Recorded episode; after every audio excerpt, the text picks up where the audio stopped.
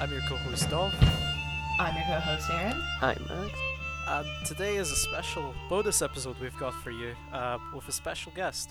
Yes. So um, today we are. This is a bonus episode where we're going to take a look at some of the, as we often do, some of the broader themes of the the series. And today we're looking at the sort of broader theme that's dealt with in both Geralt and Yen's lives and, and some of the other characters uh, in terms of um, infertility, sterilization, and, and, and sort of the yearning for family. And we are joined by um, Georgia, who is a PhD student um, studying uh, vasectomy. Yep. And if you want to introduce your work a little bit, Georgia, maybe? Yeah, so I I'm doing the history of vasectomy in Britain, and I do like interviews with old men who've had vasectomies to see what they think about their vasectomies, um, amongst other things. But yeah, I kind of look at like fatherhood and ideas of masculinity and all that kind of stuff. Which could not be more pertinent. Yeah, to the series. Just seems very Um, relevant to exactly. The Witcher. Yeah, and at the time we're recording this, we're um, just getting into the early chapters of Blood of Elves um, with the main uh, podcast, and that's sort of when Geralt starts going into dad mode, really, with with Ciri. Um, so I think it's a good time to um, have a discussion of um, those sort of larger themes of sort of yeah parenthood and fertility. Yeah, no, definitely. Um, one of the things I noticed, like when I was preparing for this, I was making my little notes and stuff, but I kind of looked up stuff, and all I could find was stuff to do with Yen's relationship with her infertility, primarily relating to the show, obviously, because they really focused on that. Um, but I thought it was quite interesting that there's very little, you know, like there were opinion pieces and stuff like that about Yen and her infertility, but there wasn't really anything about the fact that Geralt was also forcibly sterilized as a child. So yeah, like it's. I think it's it's difficult. They're very different perspectives, aren't they? Really, because especially in the TV show, the way it's um, portrayed is it's very visceral and unsubtly done, as in they literally cut it out of Yen. Mhm. Whereas with Geralt, obviously he is chemically castrated, um, and it's as part of him becoming a superhuman, as opposed to immortalizing, you know, him being youthful and beautiful forever. Um, Yeah, which is should- is as it's you know why they do it to Yen. mhm. We should probably just be a little bit careful with um, our terminology um, because Geralt is far from castrated. Oh yes, of Um, course. he is- Sorry. Yeah. yeah, he's like like I like all portrayed as having almost superhuman sexual virility. Um, Um, yes. just not. He is chemically Yeah. sterilized. Um, Also, for Yes. for what it's worth, um, in both um, uh, the cases in the books, um, it's treated more as a side effect of yeah. the particular Mhm. mutations they undergo. But I think that's precisely interesting, like that, you know, um, it, the show actually goes out of its way to depict Yen's, um, like, particular suffering as, you know, like part of. I have something um t- that I've been wanting to talk about about this, but we haven't been able to because it's like a spoiler for Lady of the Lake. Um, because there is something that Lauren did draw on to produce that, right? One of the interstitial bits in Lady of the Lake Yeah. is an excerpt from Tissaia's diary, or Tissaia's yeah diary, where she's talking about how she thinks, um, she talks about how the vast majority of magic users, and we're assumed Yen is one of these, um, become sterile because of the mutations that occur in your body from using magic. However, um, sorceresses are less likely than sorcerers to have this happen to them, and how she thinks that all sorceresses should be sterilized so that they will be committed. hmm So there is something that Lauren was drawing from there, Yeah, yeah, um, but we don't actually know what Yen's case was. yeah, yeah, it's true. Um, I thought that was quite interesting as well because in the show they portray it as basically she's choosing this in order to be beautiful and get over her like to um her disabilities and disfigurement like for them to be changed whereas in the books it's much more like this is a byproduct of you using magic so it's not necessarily a choice so much as like, well, if you're gonna do this thing, like this is what happens. Mm-hmm. Yeah, like, and that that's kind of um what I th- thought was interesting, as I say in the the TV series because they do kind of go for depicting um yen sterilization as a, a very visceral, deliberate, like quite you know like painful act, um, while Geralt's um sterility is kind of just acknowledged as a thing that happened you know like like like but but not you know like it, it it's it, it's sort sort of just exa- exactly how there are fewer think pieces on um what Geralt's sterility means to him like the it's it also feels less dominant than Yen's so to speak. I think something to remember is that we haven't seen the trial of the grasses yet, and the context of how we see Yen getting, you know, sterilized, such as it is, was done very deliberately in a very visceral and unpleasant. And you know, we had Fiona on talking about it in juxtaposition to someone literally going from a monster to a human, and it was you know very unpleasant and visceral in many many ways. And we won't know how Geralt's sterility is really addressed fully until we see what happens in the trial of the grasses. I think that's worth Mhm. remembering as well. Yeah. Mm-hmm. And rumor has it that that's what we're getting in season two, so Mm. should be interesting. And there's also the fact that like a lot of his changes aren't fully addressed. Like, um, I was re-listening to some of your more recent episodes because you talk about like the pro-choice stuff and everything, but you were talking about the whole like not knowing when he gets cat eyes or like when it's acknowledged that he has the cat eyes and stuff like that. Um, and it's that kind of thing where actually a lot of Geralt's changes and the things that make him different from human men, like aren't really. It's not like we get a full list of what happened and when it happened, and like obviously Yeah. we know it's the trial of the grasses, but like we don't know specifically what happened to him to do those things.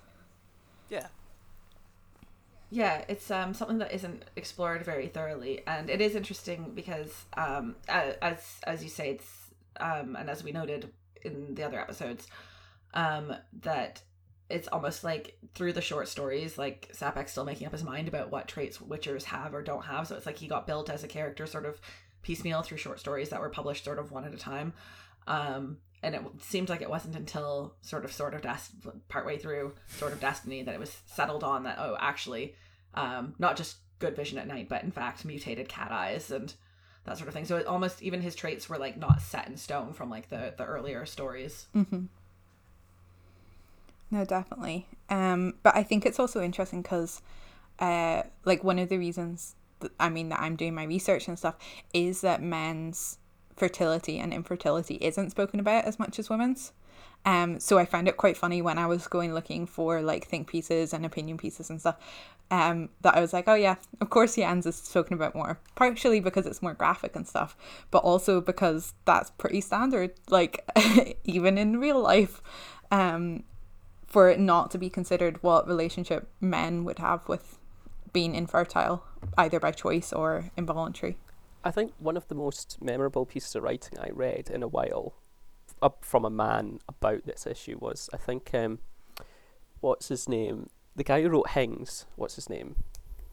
oh chris mcqueer Chris McQueer. Yeah, when he wrote that thing about being a Jaffa, that's one of the only you know you you like a Jaffa orange got no seeds. Like an ol- Mhm. an older man had said to him when he was in this thing, and that's the only time I've seen a man write an address about infertility in any way in Mhm. popular culture. Like um, what's you know impotence and stuff like that. That's everywhere because you know they you have medications, you have Viagra, stuff like that, and then if you watch American streams of sports and things like that, as well as meat, Viagra is the second most, you know, advertised sort of thing you'll see on TV. Mhm. Um, It's everywhere, but the actual lack of fertility side of things is very rarely addressed. I guess there's all sorts of reasons you can go into as to why that is, you know, building into heteronormativity and patriarchy and men must be virile and blah blah blah. But I think that's an interesting thing to note is that you just don't see discussion of it f- for all sorts of reasons. Yeah, and I think there's also like the assumption, I guess, probably in writing and also kind of in society, where women are going to care more about whether they can have children or not because children are the woman's sphere and, you know, that kind of thing. And it's like, it's more of a big deal for a woman not to become a mother, supposedly, than it is for a man not to be able to become a father. And I think that's what you see then with like Yen constantly rat- uh, like wrestling with her infertility and trying to, you know, come up with all these different ways to fix it. Whereas Geralt is kind of like, eh, I mean, we've got Ciri. Like, Very pragmatic. yeah, he's like, who, you know, he, he kind of like he has these moments of being very like very kind of fatherly and stuff um towards different characters and taking that kind of role but you never see him saying like oh well i'm really disappointed that this happened and i would have loved to have kids or anything like that um whereas you get yen very openly saying that that's what she wanted yeah. Yeah, I, I, I hadn't thought about that, but yeah, like although obviously as we later find out from like him being actually not the world's worst dad, um, like that he clearly wanted a family, but like Yeah. he never explicitly says that in the way that Yen does all the time. Yeah, like I was rereading one of the bits. Um, God, I can't even remember where it is. It, it, I think it was in time of comp- time of contempt. Um, but it was Yen talking about her dream that they, um, she and Geralt would have horses and sheep, and then go and visit Ciri and her kids and her husband. Um, and like Yen has this whole thing that she tells Geralt, and Geralt basically goes, "Sorry." like that's his response to it is just sorry. And it's obviously not clear whether he's saying, well, yeah, we're not going to settle down and have horses and sheep, or whether it's like, yeah, no, like that's not my dream or whatever. But he has a very like emotionally closed off response to her kind of putting all her cards on the table. Yeah. Yeah. and indeed, that's like that's like a thing with Geralt in general. Um, I'm I suddenly just remember that scene from the TV series where um, Yen asks him if he's ever dreamed of being anything else other and anything other than The Witcher, and he basically just gives something of a non-answer of you know if I ever wanted to be something else. Um, it's I've I've long forgotten it. It's a lost now, something along those lines. Um, Yeah. So yeah, I think it's hard to say how much of it is him being like stoic and pragmatic and just being like, well, this isn't the case, so why would I kind of imagine it and waste time chasing it? And how much is like that he actually does have feelings around it, but doesn't express them because he's macho man and men don't have feelings or whatever nonsense. And witchers don't have feelings. yeah. because witchers are, of course, just like the trauma of masculinity boiled down into like one cast of characters. Exactly. Yeah. Toxic masculinity incarnate. and that, that's the thing that's so interesting about one of the many things that's so interesting about The Witcher is whether it's intentional or not, whether Sapik knows what he's doing, whether he's actually aware of his profound insight into the nature of dysfunctional masculinity, or whether he is genuinely just doing a Conan bit and is kind of exploring lots of fun ideas and concepts. Yeah, I mean, so there's bits where I feel like you do see a little bit of that kind of internal um stuff. So there's a bit where on, let me see which book it was in because I was looking through them all and now I'm very confused as to what book everything was in. um but there's I actually just found the line about the horses and sheep, and what's interesting is actually it's implied that Yen is reading his mind and that this is what he's thinking about. Oh. So it says it says a house. Yennefer said suddenly, "What house?" He said something about building a house for Ciri, and then Yennefer says, "What house? You have a house. You wish to build a house."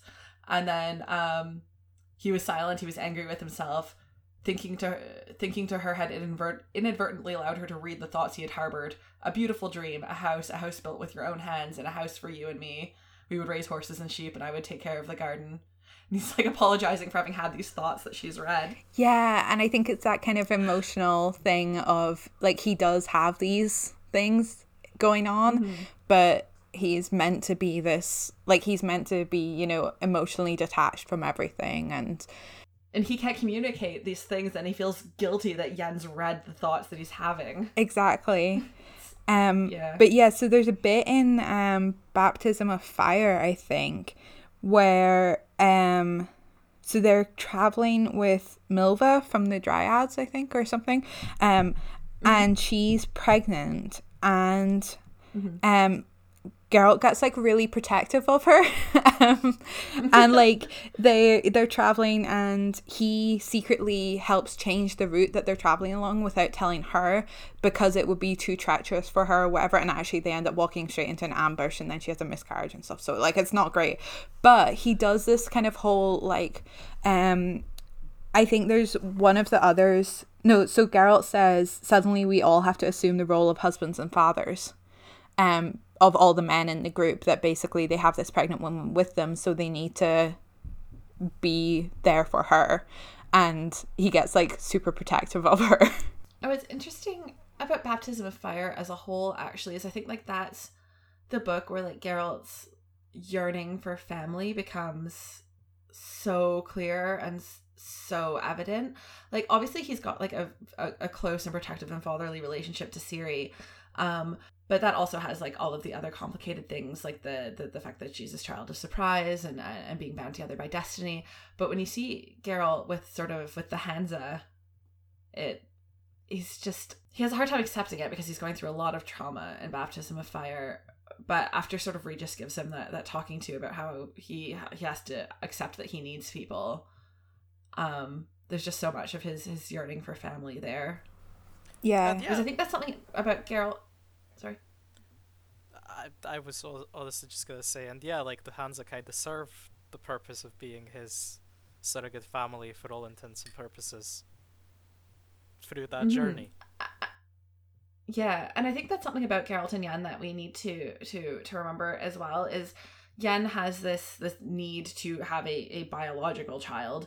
Um and Geralt clearly has a yearning for family, but it's not just that they they want to have children, is that neither of them from what we understand really have parents either, so they're like multi-generationally like removed from the concept of family. hmm I think so. Like Geralt has, for him, he's got the the other Witchers are his brothers, and and Vesemir is like his father, but he he only knows of his mother as this druidess who who gave him up for unknown reasons, and um, we don't really get a lot about Yen's family background, but it doesn't seem to be great. Yeah, so there's I think there is a little bit in one of the books where she's having there's like a little flashback or something to her family, I think. Um and her dad, I believe, basically says that she's disabled and disfigured um because her mum had previously had an abortion. Oh, Um, I'm trying to find the quote because I did write it out because I was like, that's really interesting. I think it's like it doesn't explicitly say that it's talking about Yen, but it's like right after she's doing something or something like that. Um, the in the Tower of Swallows, um, actually I put down a phrase that you can control F because I literally thought the exact same thing. So degenerate belly is a phrase that his uh, her dad uses. Um, but yeah, so he says that um her mum's elf blood and her womb are spoiled. Yeah, so I found it. Um so it is yeah, so it's when she's at the um temple for the Great Mother on the Skellige Isles. Um and she has like these weird dreams or flashbacks or something. I don't know. It's in italics. Um but yeah, so her dad says, Take this hunchback monster away from me. I do not want to see it. And then her mom says, This is your daughter, just like mine. And then her dad says a little bit later, There were sorceresses in your elven family. You aborted your first pregnancy. It follows that your elf blood and womb are spoiled women. Why do you bring this monster into the world? oh gosh, I totally missed that her mother had previously had an abortion. Yeah, That is um layers. yeah, exactly. Yeah. So, so her dad's blaming it not only on like the magic and stuff, but also on her mother having had an abortion and refers to her degenerate belly and all this kind of stuff. So you get this really like obviously really negative father role there. Um, Yeah. Yeah, gosh. Yeah, I'd remembered about her being like rejected for a disability and her father having a a, a thing about her elf blood, but gosh, I totally missed that about her mother having had uh, an abortion with her first pregnancy. Um, and him blaming that her disability on that. That is um it's pretty yikes. Mm. Yeah. Also, I think there's something interesting. Speaking of male fertility, she's when she says, um, the, you know, this is this is your daughter just like mine, and um, she he says, um, the children I have fathered are normal, and then blames her elf blood. And is this is is this to say that he's got a lot of children with other women? yeah, it's kind of implied. Yeah. Yeah. Yeah. A lot of messed up families in the in the lore. In this fucking series, yeah. Yeah. And this is a thing as well. So, um, either infertility or like issues with pregnancies, you know, like losing pregnancies and stuff like that, is almost always blamed on women first. And certainly, like, um, even until re- relatively recently, and I'm sure it still goes on, but there was quite often if couples went for like fertility like therapy or counseling or whatever women were told to just say that it was their problem even if it wasn't um so that their husband wouldn't have to deal with the shame or the stigma because it was seen as like more psychologically damaging but it was like the idea that if anything goes wrong it must be the woman's fault because otherwise um the man would have to admit that his genes or his sperm or whatever aren't as healthy and strong as he wants them to be. my, my sound cut up for like 10 Oh, seconds. Dom and Meg are gonna know why I'm whimpering here. Yeah.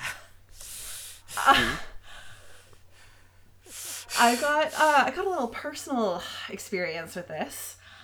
Uh, I didn't find out until I until last February, uh, so just about a year ago, that I'm actually donor conceived. Oh. Um, yeah, and um, I knew that my parents had had fertility problems, but they made it sound like it was my mother's problem, and that what they'd done was gone to the fertility clinic and got like all of the hormones and progesterone and like Mhm. all of that stuff. But it wasn't her problem, and I'm donor conceived. Yeah, so this is a really common thing and there's actually there's another podcast that I listened to that was like an investigation into a clinic in the Netherlands um that basically is um the doctor, the fertility doctor um was using his own samples to uh Yeah, assist the clinic I was conceived at had a lawsuit over that too. Yeah, so um, this is like the biggest case of it or something. It's I think it's like over a hundred children so far have been tracked down to this one guy, but a lot of it, um, a lot of the kids didn't either didn't know that they were donor conceived at all, or had been told that it was their father's sperm, but that it had been using like IVF and stuff like that. Um, Yeah, rather, that's what we were told. Yeah, exactly. Um, so and a lot of the fathers thought that too they had been told that it was using their samples um and not this doctor who apparently just decided to use his own samples for everything um yeah so That's what happened at the clinic I was conceived at. Yeah, um, apparently, I, I fortunately I'm not one of them, but there was something like thirty or forty yeah kids. And there's just like such interesting things there about like first of all that people don't talk about it openly so people don't know. So like a lot of these kids said i mean they're all adults now but like the donors conceived children all said you know oh yeah i saw it on the news but i didn't think anything of it until my mum saw it on the news and then phoned me up and said um i think you need to do a dna test it's like Jesus. yeah so not only are they finding out that you know their father isn't their biological father and stuff but they're also finding this out in the process um but i think it's like a really common thing that it's just like glossed over that you know men could have any sort of infertility issues or um i read a really good book recently um it's like a sociological kind of investigation into men's understanding of their health impact on the health of or like on pregnancy outcomes so it can be like on the health of the fetus and stuff like that so older. Do you want to name drop the book? yes, sorry, it's called GUYnecology, but the guy is like guy as in man. It's great. Nice, That's a clever, great actually. It's really good. Um, I I reviewed it for like a, a journal, and I really enjoyed it. But there's like loads of things in it. So, um, you know the way we know that like older women getting pregnant has like higher risks of like Down syndrome or stuff like that, and that's like widely accepted now. So older fathers um, have like really strong links to things like schizophrenia and to certain genetic problems and stuff like that. And men do not know this, like at all, basically. No, it's not something I've heard of. So Yeah, so it was like really, I can't remember all the stats and stuff, but you know, like really significant links to different health outcomes or to different, you know, potential issues and stuff, especially around mental health and psychological disorders and stuff like that. Um, but it's basically only started being researched in the last, I don't know, like decade or 20 years or something like that and she does this whole in like she does loads of interviews with like loads of guys about whether they've ever thought about how their lifestyle because there's also things like um men who are drug users or have like a lot of alcohol use and stuff like that it actually affects then the health of their sperm and the genes and stuff like i don't know.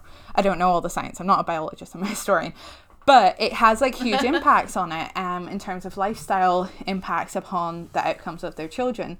And obviously like all these guys were like no i've never heard of this um, because we don't talk about that. We talk about you know women drinking coffee when they're pregnant and women getting yeah exactly. Or like there's women who've been fined or like threatened with jail for having cigarettes while pregnant. But This is actually um, part of my field of research because I do youth and juvenile justice, but I've also kind of segued into sort of like the general um, health sort of concerns that get related to, to criminal justice um, because of that. And um, it's actually like a major vector of the criminalization of women in the United States that women, um, women opiate users um, or Christ. opioid users um, can basically be, be imprisoned for, for being pregnant using opioids. Yep. Whereas Jesus. obviously there's no equivalent for oh well we don't imprison men for having sex when they're old because it's going to have a higher risk of you know things going wrong or whatever. Um but no, it's just it was really interesting. It's like the first book that's kind of come out looking at these risks kind of as a whole. Um but yeah, it's just like this the figures and the links and stuff were absolutely stunning compared to wonder, like I knew um, nothing about it and I as well, study like male like, this is just fertility me and everything. sheer conjecture out there being a tube, but like there is some evidence of like you know acquired trauma being passed down through families, and whether you know if you live to a certain age, you're at an increased probability of having acquired some level of this as well. Now it's probably going to be a small amount, but I do wonder if it's also might be a factor.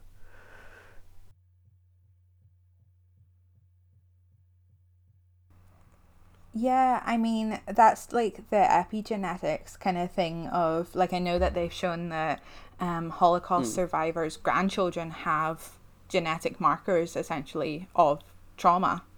Um, but yeah, I mean, that would kind of make sense. I think it's part of the same thing because it's to do with the little bits on the end of the DNA, I think, and how they're shaped. And they tend to degrade as you get older, which is part of the reason it can cause then like issues or abnormalities and stuff. If either part, like if either the sperm or the egg has these kind of degraded ends. So I think it probably is the same thing. Um, but yeah, it's I think it's just interesting to consider it in terms of like, I mean, first of all, Yen's father blaming her mum for it. It's like, well, no, actually, it could be you because if you had all those other kids when you were younger, then maybe it's actually that you're just too old to be having children. Um, and yeah, just kind of the wider thing of like, well, we're only going to talk about women and their relationship with fertility and their children and everything. Even actually, when I was doing keyword searches for most of the books, if I searched mother, it came up with like over 100 results. And if I searched father, it would came, come up with like four. And indeed, um, actually, if you remember, um, at the very end, um, when Ciri reunites with Geralt and Yennefer at that castle in Nazaire, um, she calls Yennefer mum, but she continues to call Geralt Geralt. Um, Mm-hmm. Yeah. like which I always, by the way, And, found I kind mean- of weird. Like, like I mean, like in the sense of like, um, when I was reading it for the first time, I was just like, these are both your foster parents. Why are you, why are you like acting like he's not fair, as much your dad that as doesn't she's your that mum? doesn't strike me as weird because I stum- still sometimes call my dad by his name, um, or like derivatives of it thereof. Whereas I've never done that with my mum for some reason. I don't know why that is. It's just something I've always done. Um, That's also kind of weird. well, Maybe you're just weird in the same way as Ciri. uh, yeah, I think, I think, I think Max, you understand Ciri because you're weird in the same way. like Yeah. both like both my parents are still together and are both my biological parents as far as I know. But like yeah, that's it doesn't strike me as weird. and they didn't uh, die in a mysterious storm that may or may not have happened. And Child of the elder blood, Magnus. you weren't raised by your grandmother, who's also a monarch. Just to be clear. Oh my God, Megs! I you have, the gift of predicted prophecy. a lot of you are things child the elder over blood. You've got very specific For anyone who predictive doesn't follow powers. us on Twitter, Megs had the date of like pubs reopening and the vaccine like pretty much spot on from It was like within a It week was within a both week, times, wasn't yeah. it? Um, Quite impressive. I have another one for when um, the Coronavirus Act will expire, but I'm not making that one pub- public again because I made it in a thread. And if it's wrong, then I'll delete it. But if it's right, then I'll share it again. Oh, so this is what you're doing. You actually make predictions like every day, and you just that's delete all the ones that don't come true. Ah, very clever. Pretty sure I watched a Darren Exactly. Brown that did that. Um, but yeah, that maybe that is just me being weird from a weird upbringing. That I thought, oh, this is a natural thing to do. Why wouldn't you just call your dad by, a, you know, what's the term? A term of endearment. Yeah. Mhm. I mean, I mean, she does also take the name Ciri of Vengerberg, not of Rivia. yeah. Especially because it's like, Mm-hmm. I mean, she's not Yennefer's child of surprise. Yeah, it's a bit rude, really. Yeah, like girl, child of surprise her what twice, and Yeah. like surely I don't know. And she's all like, "Oh, don't leave me," and brought her back Yeah, she's always like, "Oh, let me come with you. Don't leave me," and all this stuff. And then she's like, "Well, actually, I want Yen's surname, and I'm gonna call her mum, but you're also just Geralt." I, I thought it might be interesting to maybe talk a little bit about like your research on voluntary st- like voluntary vasectomies because i think it's really interesting that um obviously what happened to Geralt was totally involuntary and he clearly has this like young longing for children and family. Um but show Geralt seems to at least like have rationalized this to himself um in the in the show when Yennefer is sort of like you know in the episode 6 when Yennefer is sort of talking about wanting the dragon heart for um to cure her infertility and Geralt saying it doesn't work in any way like the people who made us made us sterile for a reason you know can you imagine bringing a child into this life I'd rather use my child surprise as Brooks of Eight than than than make it you know live this life Mm-hmm. Yeah, so I think there is this kind of thing, and I think that comes into why Girl also like in the books. I think it's quite similar, where it's like he has a bit of kind of nostalgia or longing for like a family life, but at the same time, that's not his lifestyle. Like he isn't, you know, like he could just buy a house somewhere and get a dog or something if he was wanting to like settle down. But he's not doing that. He's still kind of traveling around the place and like saving the world accidentally or getting in the way of things and stuff. So I think he does have this more practical kind of outlook on it. And I don't know, I think that's probably like his way of coping as much as anything, where I think Yen kind of is still fighting it and everything like that. But yeah, it's it's interesting. Like most of my research is men who've already had children and then decide to have a Yeah, vasectomy so that they don't have more children. Yeah, exactly. But it's definitely a growing thing where, you know, young men are getting vasectomies before they've ever had children because they know that they don't want them and it's just easier. Um and part of that is like yeah knowing that you have a lifestyle that you don't want to have a child in or um people who kind of enjoy the freedom or whatever. And i think Geralt kind of has a bit of that where he like although he um he's always like grumpy about it he does kind of like his lifestyle. You know i think like he he enjoys it and stuff. Um he could just not do those things It is true that he apparently left Yen because she got quote unquote clingy and he can't stand staying in a city. Exactly. Like he gets this kind of um, you know, itchy feet or whatever and feels the need to like you know, when they are settling down and everything, he's like, No, no, no, no. I still want to be like wild and free and go and slay monsters and save the world Well, that's or the thing. Like we've, we've mentioned it on this before, is the fact like Geralt's in a unique position in such a world where he's infertile and he's immune from disease. So he's just like he's a free ride for you know for people who would normally get risk from pregnancy from any single, well, you know, without egregious cost to a mage or whatever. He is literally a free ride.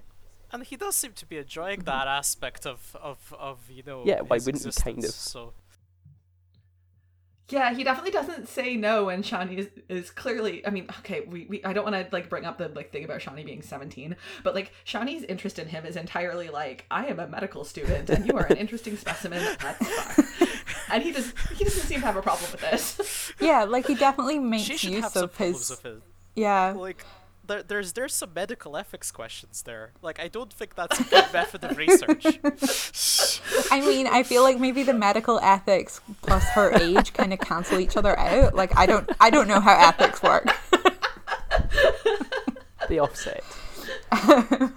but yeah yeah exactly it's fine um but i think no there definitely is something about the fact because also i know you've spoken before about uh yen and Geralt kind of having this like open relationship ish um where you know they go off with other people at different times and they're both aware of this and i kind of wonder how much of the kind of casualness around that is also knowing that they're both safe from you know, like Yen's not going to get pregnant if she goes off with someone else, and Geralt's not going to get someone else pregnant, and you know they're not going to give each other an STD or something like that. So I think there's kind of a lot of those risks are not there, um, which is definitely a thing as well. Like actually, one of the guys I interviewed when he and his wife went to the doctor to ask about um like sterilization and stuff the doctor said oh why like why are you getting a vasectomy instead of her getting her tubes tied? It's like well first of all vasectomy is a much less invasive procedure so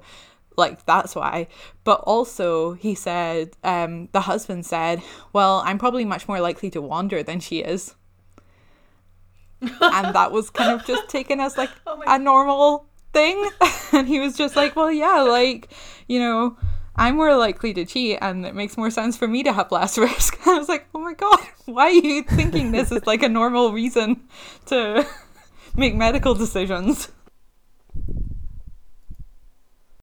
I was going to say as well, so part of my research, like I also look at the involuntary sterilizations around like eugenics and stuff. But there's like a heck of a lot of eugenics in this series.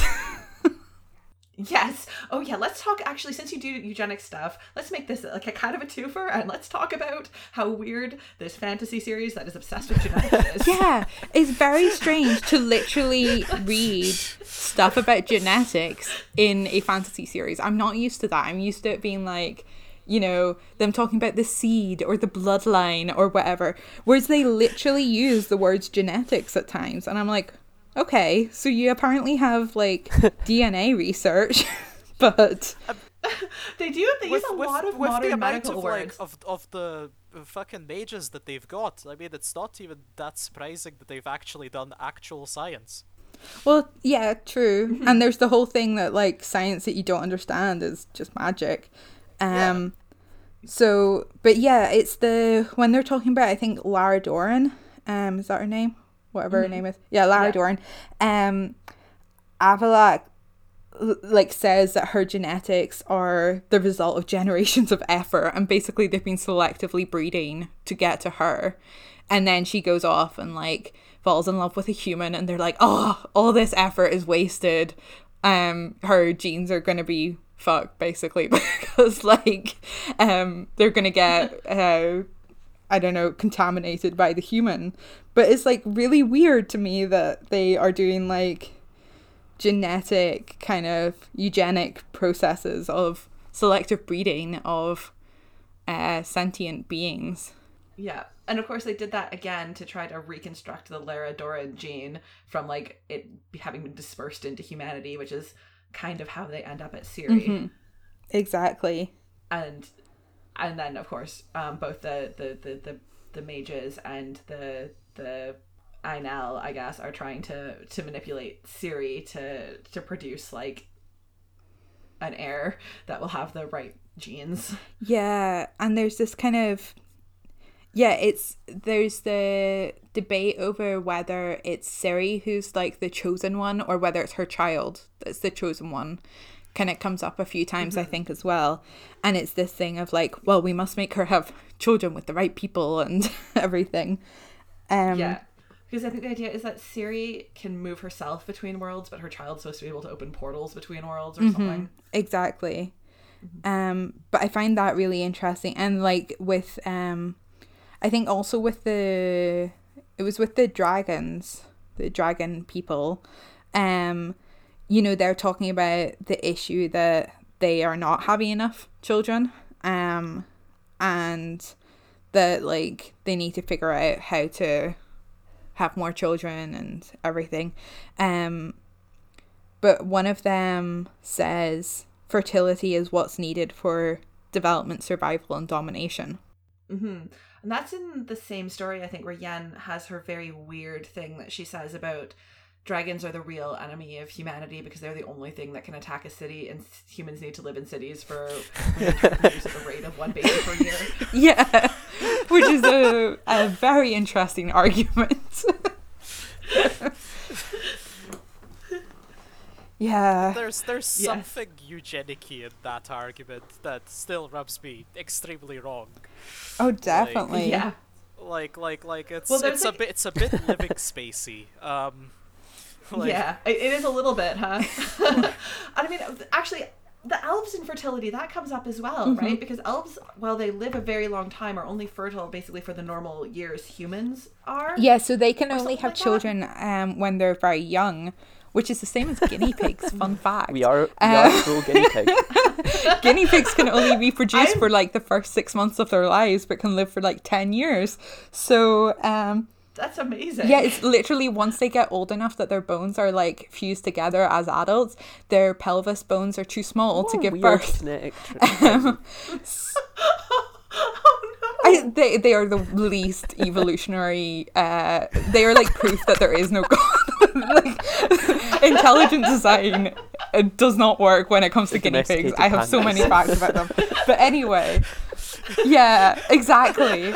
Um, but basically, I love your guinea pigs, by the way. The way the way the one eats its little corns. they they are a lot. They're great.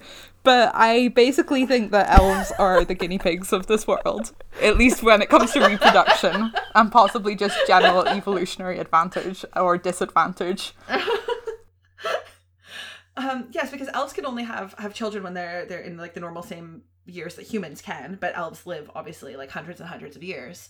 Um, and um, this becomes a problem for um for the Scoia'tael, right? Mhm. That um the elves are like fighting this war against the humans, but it's like the young, healthy elves that are going to fight, and but they're the ones who are dying. So there might be elves left. There are not elves who can actually reproduce. There's a lot of like humans outbreeding elves, and like there's like a lot of a lot about like reproductive capacity. There really is, and- like, and reproductive rate. For a kind He is an economist. well, yeah, but like for a fantasy series, like there's a heck of a lot about kind of reproductive choice or lack of it, and um, there's also stuff about like. I know the um Vilgefortz at one stage they say like, oh yeah, he's experimenting God. on embryos and pregnant women and you know, like all that kind of stuff. Like he's doing all his weird stuff. Um so like they're just messing with I- like fetuses all over the place. what I will say is really interesting, and it's actually like for me like one of the like central um things of this the series and like a central point that Sapek seems to be trying to make is like pretty early on he's got that really like pro-choice like statement from Mhm. Geralt and Calanthe. And then throughout the series like your ultimate evil is Vilgefortz this guy who sees women just as vessels for his purposes. Um and then like the real like existential victory of the series is Ciri saying no fuck this I'm just going to do what I want Yeah. I don't care what my destiny is. I don't care if I have some like rare gene. No. Exactly. So you get quite a lot of this very overt, like, um, yeah, women being empowered to make their own choice. And actually, the bit that I mentioned earlier, where um, they're traveling with Milva in Baptism of Fire. Um, so when she finds out she's, or she knows that she's pregnant, but um, I think it's what's his name, the Regis, um, comes to the guys and basically says, okay, so she's pregnant. She's asked me to give her an abortion. What do y'all think? And um, Cahir uh, steps up and is basically like, I don't think we should have a say in this. In Nilfgaard, we don't. We wouldn't have a say in this. Like, women just make their own decision. And they're kind of having this weird vote on like whether or not she should be allowed to have an abortion. And then they're kind of like, okay, well, since we think it's her choice, if she asks again, then you can give it to her. And it's like, okay, interesting way to deal with this. What's interesting about the case with Milva is it seemed like she didn't really want to have an abortion. Like, it's just that she felt like that was the thing she had to do because there was no father and she was part of this mission. Yeah, and then there's actually a bit where um I think Geralt is talking to her about it and kind of almost talking her out of it, but like trying to suss out what's going on, I think. And he says you wanted to help save someone else's child, you wanted to pay. So it's like this kind of um that she's paying for a child with a child. So she's helping save Ciri by like aborting her fetus or something. I don't know. But basically he's kind of like, no, that's bullshit. Um, that's some weird logic. And then she kind of keeps it, but then she has a miscarriage anyway. So the genetics thing is like I think part of like a lot of scientific language that gets used in the series on the whole. Like the chapter we just that we just did um, an episode on, um, Triss is talking to the Witcher or talking about the Witchers, and she's getting annoyed that they've kept their like um, their grasses and herbs and mushrooms to themselves that would um that they use to make themselves disease resistant. And like the wording she uses about this is like, oh, like what the things that we could have done with this, we could have cured leukemia. yeah, That's like not what you're used to hearing as a disease in a medieval fantasy. exactly. setting. You get like, you know, sickness of the blood or something like that. You don't get like the actual scientific name usually. I mean, I Yeah. like that. I like it that it's simultaneously a medieval setting, but they have kind of really like progressive knowledge of like medicine and stuff. It's the juxtaposition is it is pretty fun. I think. Definitely. Yeah, I really like it too. And I think it's really interesting that like does anybody feel like magic is just kind of like radiation in this setting? To be honest, especially with the fertility, yeah. Yeah, it causes mutations and infertility. Like that's the thing they mostly do with magic is a lot of mutations. Yep. like the magic users get they, they refer to like what happens to them as like as like the, the the the atrophying of the reproductive organs they refer to that kind of as like as a result of mutations witchers get mutated um all of season of storms is about like the mutations that like the mutation magic that like gets done that is terrible um Yep. I'm pretty sure that that's what's going on in um, road with no return with the the the kashi that's like a weird mutated spider And also like the tools that especially like Yen is trying to gather different tools to, you know, use for different magic machines. And it seems like it's basically just like amplifying the radiation to point it at one spot instead of like all over. like the communication stuff. I mean, like obviously it does things that aren't aren't like radiation y. Like obviously they do all sorts of things, like just like light fires and conjure up birds and, and that sort of thing. Like there, it's clearly magic, but like it seems like there's like a clear like influence of like the idea of radiation in the mind of, of Sapek when he's like coming up with like what magic does to people. Yeah, I just found another bit of the weird kind of scientific stuff. So it's Geralt talking to Nenneke or whatever her name is, um, and uh, he's asking her about like, well, sure, you know, sorcerers raise the dead, so why can't you make Yen fertile again? Um, and she says, uh, I don't know of one single proven fully successful case of reversing atrophy or regenerating endocrine glands. That's like pretty intense medical speak. yeah. yeah. and of course, it makes sense from Nenneke because she's like the world's most gifted healer, but like also like within a fantasy setting, like again, usually you don't get that kind of like endocrine glands. yeah, and it's not like Geralt is like, "What are you talking about?" Like he's just like, "Oh, He's kind of okay. like, oh yeah, sure. yeah, we all know what those are." yes.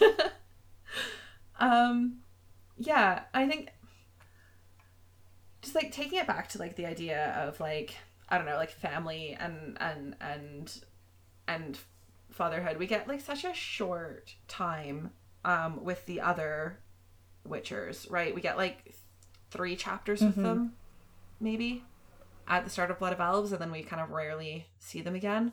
We talked a little bit in an episode we haven't released yet about how when Triss arrives there, where the, they're all raising Ciri and doing the best they can, and Triss tries to like lay down the law about like needing like a woman's touch to raise a girl and yada yada yada.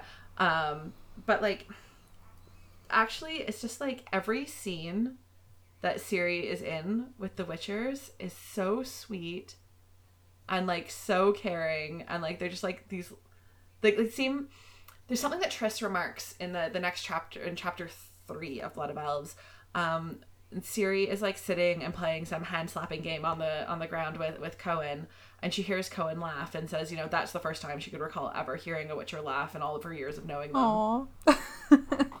and it, it's just like it's something that's clearly I think missing from from all of them, sort of the presence of of children, and they've of course there's a larger level on which individually the individual witchers are all sterilized by the mutations that they go through um, as children.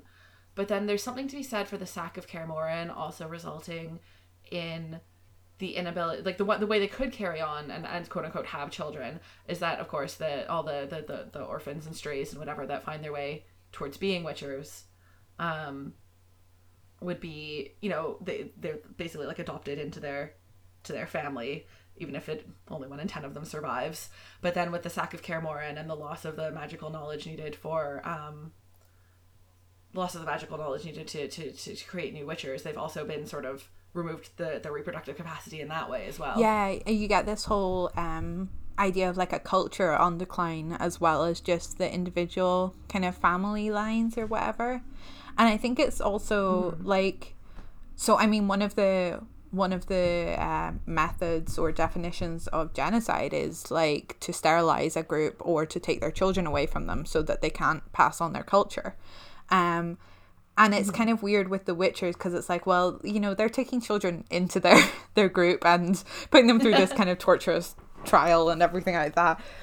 But at the same time they are then also by individually not being able to reproduce and also by not having the kind of cultural knowledge to reproduce their culture their culture is disappearing. And you get this kind of i guess to some extent marginalized like group being wiped out by these different kind of methods but some of them are self-inflicted like you know they are making themselves sterile as they or like as a culture they're kind of enforcing sterility through uh sterilizing all the kids that come in yeah, the thing which makes them also prevents them from sustaining themselves. Um, yeah I suppose it's kind of like vampirism. The fact that by them making another vampire, they kind of reduced the net capacity of them to exist as a thing. Because if they made all humans vampires, they'd all starve and die and cease to exist.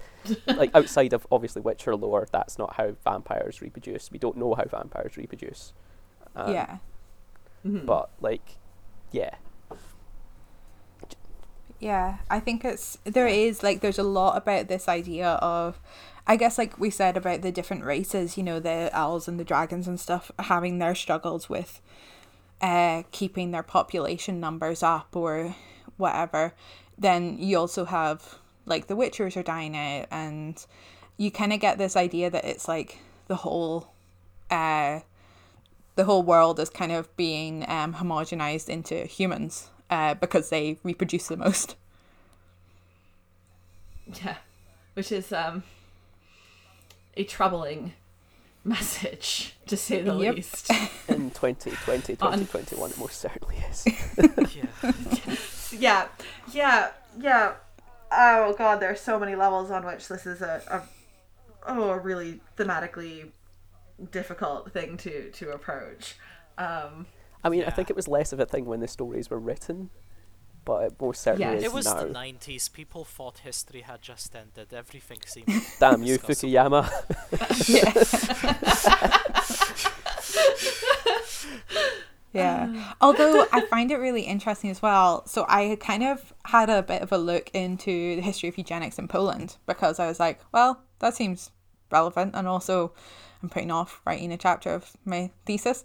So um, I was like reading some stuff about that because. I mean, obviously, he's writing in Poland and it's very influenced. Certainly, like the pro choice stuff I know that you've spoken about before is really influenced by like Poland's abortion laws being so restrictive. Um, and they've just like enacted the new restrictive, extra restrictive abortion laws this week and everything. Yep.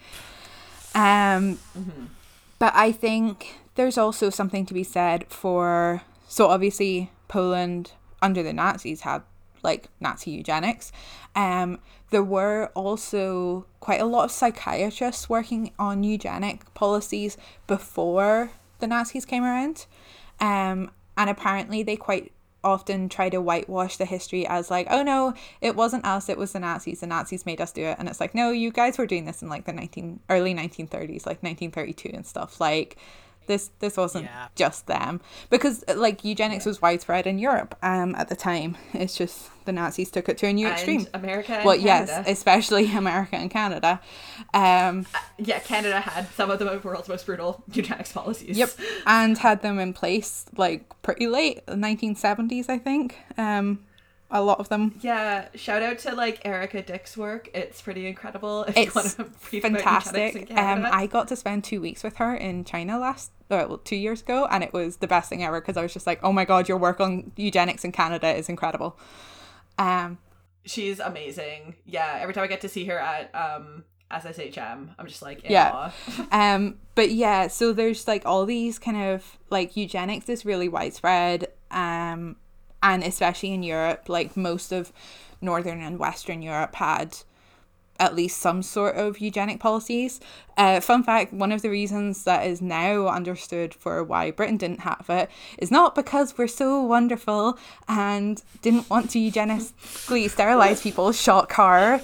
It's because our particular brand of right wing conservatism tends to be anti interventionist and they thought it was too much of the government doing stuff. Progressivism. So they basically were like, what if we just don't do stuff and we let all these disabled people die of like not having adequate support instead? Is that is that not just how they run policy now? Anyway. Exactly. Um, is that also not an argument why the re- the US? yeah, so like in the US it was basically more that they were more comfortable interfering with people. um Well, no, I was going to say like in the US, it's why they're less transphobic than the UK is Yes. because they are very sort of uh, individualistic and libertarian and well, let you know if that's how someone wants to live, whatever. Who am I to? Exactly. really the push from the evangelical right that's more against it than it is from you know your more moderate, boring centre right person. Well, yeah, and I think that's part of it, um, like transphobia being a big thing in the kind of liberal spaces, especially in Britain, where it's like, well, yeah, you can do what you want, but actually we care about some people's rights more than others, and they kind of co-opt the like rights talk, and you know we're allowed to infringe on your rights if you infringe on ours, but actually you're not infringing on ours at all, but we'll still infringe on your rights. Um, but yeah, it's like a big thing that basically all these other countries were just more comfortable, like their political systems were more comfortable actually doing stuff to people rather than like letting them starve or whatever, which is what Britain did. Um, so yeah, Poland had like obviously pretty strong experiences of that, and I think that that's kind of significant because I think that definitely then informs a lot of the idea of these like genetic supremacy kind of ideas and stuff like that that you see in The Witcher because that's obviously like a huge part of certainly him growing up and you know knowing the horrors of what happened and the ideologies behind it and stuff like that definitely informs it to some extent. Yeah, just the idea of setting up like the actual like the actual worst possible things in in this world are the the people manipulating behind the scenes like the genetics of having Ciri produced and also um Vilgefortz who just sees women as as incubation vessels. These are like the two evils of the series. Exactly. Um yeah. Well, is there anything else you wish to cover that springs to mind? Yeah, I did have I have one thing in my notes. Um so one of the other things I had about this idea of like women's uh children being affected by their behavior or whatever, like the way Yen's father blamed her mom, is um the Striga being because of uh incest. Oh, that's a good point. Oh, Yeah. except it's interesting because they try to blame the Striga on incest, but it turns out it isn't. Yeah, ex- Yeah, there's Maybe? an in-universe different reason, probably. Um, like in that, like Probably. in that, in, in that, like Geralt pretty, you know, uh, authoritatively says that incest doesn't result in strigas. Exactly. But then there's this whole thing that like I think it's Foltest says, you know, oh well it's because she slept with her brother and all that stuff. Well, it's because him, him being her brother. Yes. yeah, yeah, like like like Foltest, Foltest specifically. I remember that bit. Like basically asks Geralt if there is any truth in that rumor, and Geralt just outright says no. yeah. Yeah. Yeah. So in the books, it's um, it seems like it in the books it seems like it was, um, an accident, right? It seems like it was um, why can't I remember his name? Oh, the trader guy. Um, yeah, the the yeah, why can't I remember his name? I can't remember his name either. The guy who was obsessed with her. Yeah, the, the dude who cursed her. Yeah. Real ones, no. Yeah. Um, because in the books, yeah, in the books he just says like, you know, I said some words in anger, and it seems like it might have been just like the manifestation of his rage because like that is power. But in the show, it's very clearly like, oh yeah, yeah, no, I did it. Um, I got, I got, I got a, I got a, I got a chicken, and I s- sacrificed it, and yeah. So yeah, in in in both in both the books and the the show, it's it's it's like the common people would think that it was because of the incest, so that's still like blaming. So that's actually really interesting because it's the same thing with Yen's father. It's blaming the woman's behavior for producing um result they didn't want from the pregnancy, but actually it was something completely external to that. But she still has to bear Exactly. I think it's this idea of, uh, like uh, Yen's father says, the d- degenerate belly. But you know, this kind of like you've done something wrong, so your womb is cursed, and like you'll have monsters or uh, disabled children or whatever.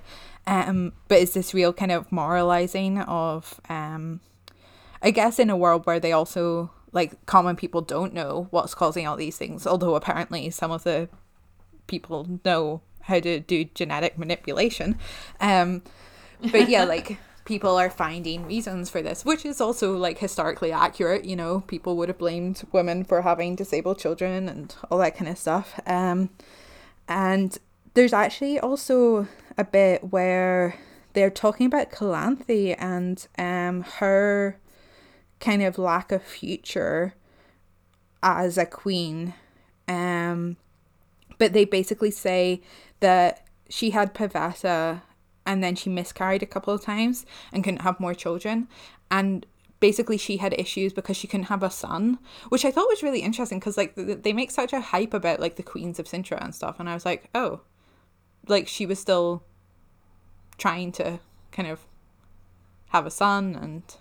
Yeah, because um this gets sort of in one of the later books, um there's when when they're trying to do some research into sort of like the the, the family lines and stuff, um we get a bit more revealed about um Calanthe's situation in Cintra. And yeah, through the early through the early series we got like all this hype about Calanthe as being like this the, the, you know, the, the unquestioned Iron Fist ruler of Cintra. And we find out that she had to rule as such an Iron Fist because Cintra doesn't typically have queens regnant, and she had to kill her husband to stop him from killing her for not having had a son.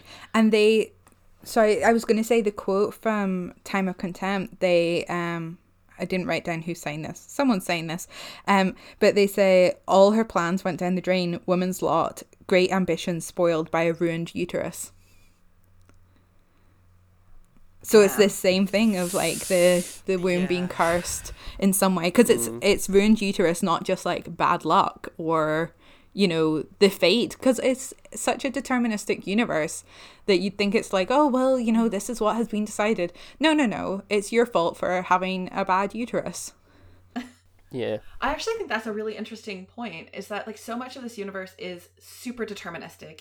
People strongly believe in destiny, but then they're trying to blame people for things anyway. yeah even things that are out of people's hands you know like th- there's so many things that are within people's control that they're like oh no well this is just like how destiny wanted it but then when it comes to things that people actually can't control they're like well you must have done something wrong Well, I suppose it feeds into why they care so much about genetics, doesn't it? If the universe is super deterministic, then genetics obviously will be your destiny, won't they? mm-hmm. Um, Hmm.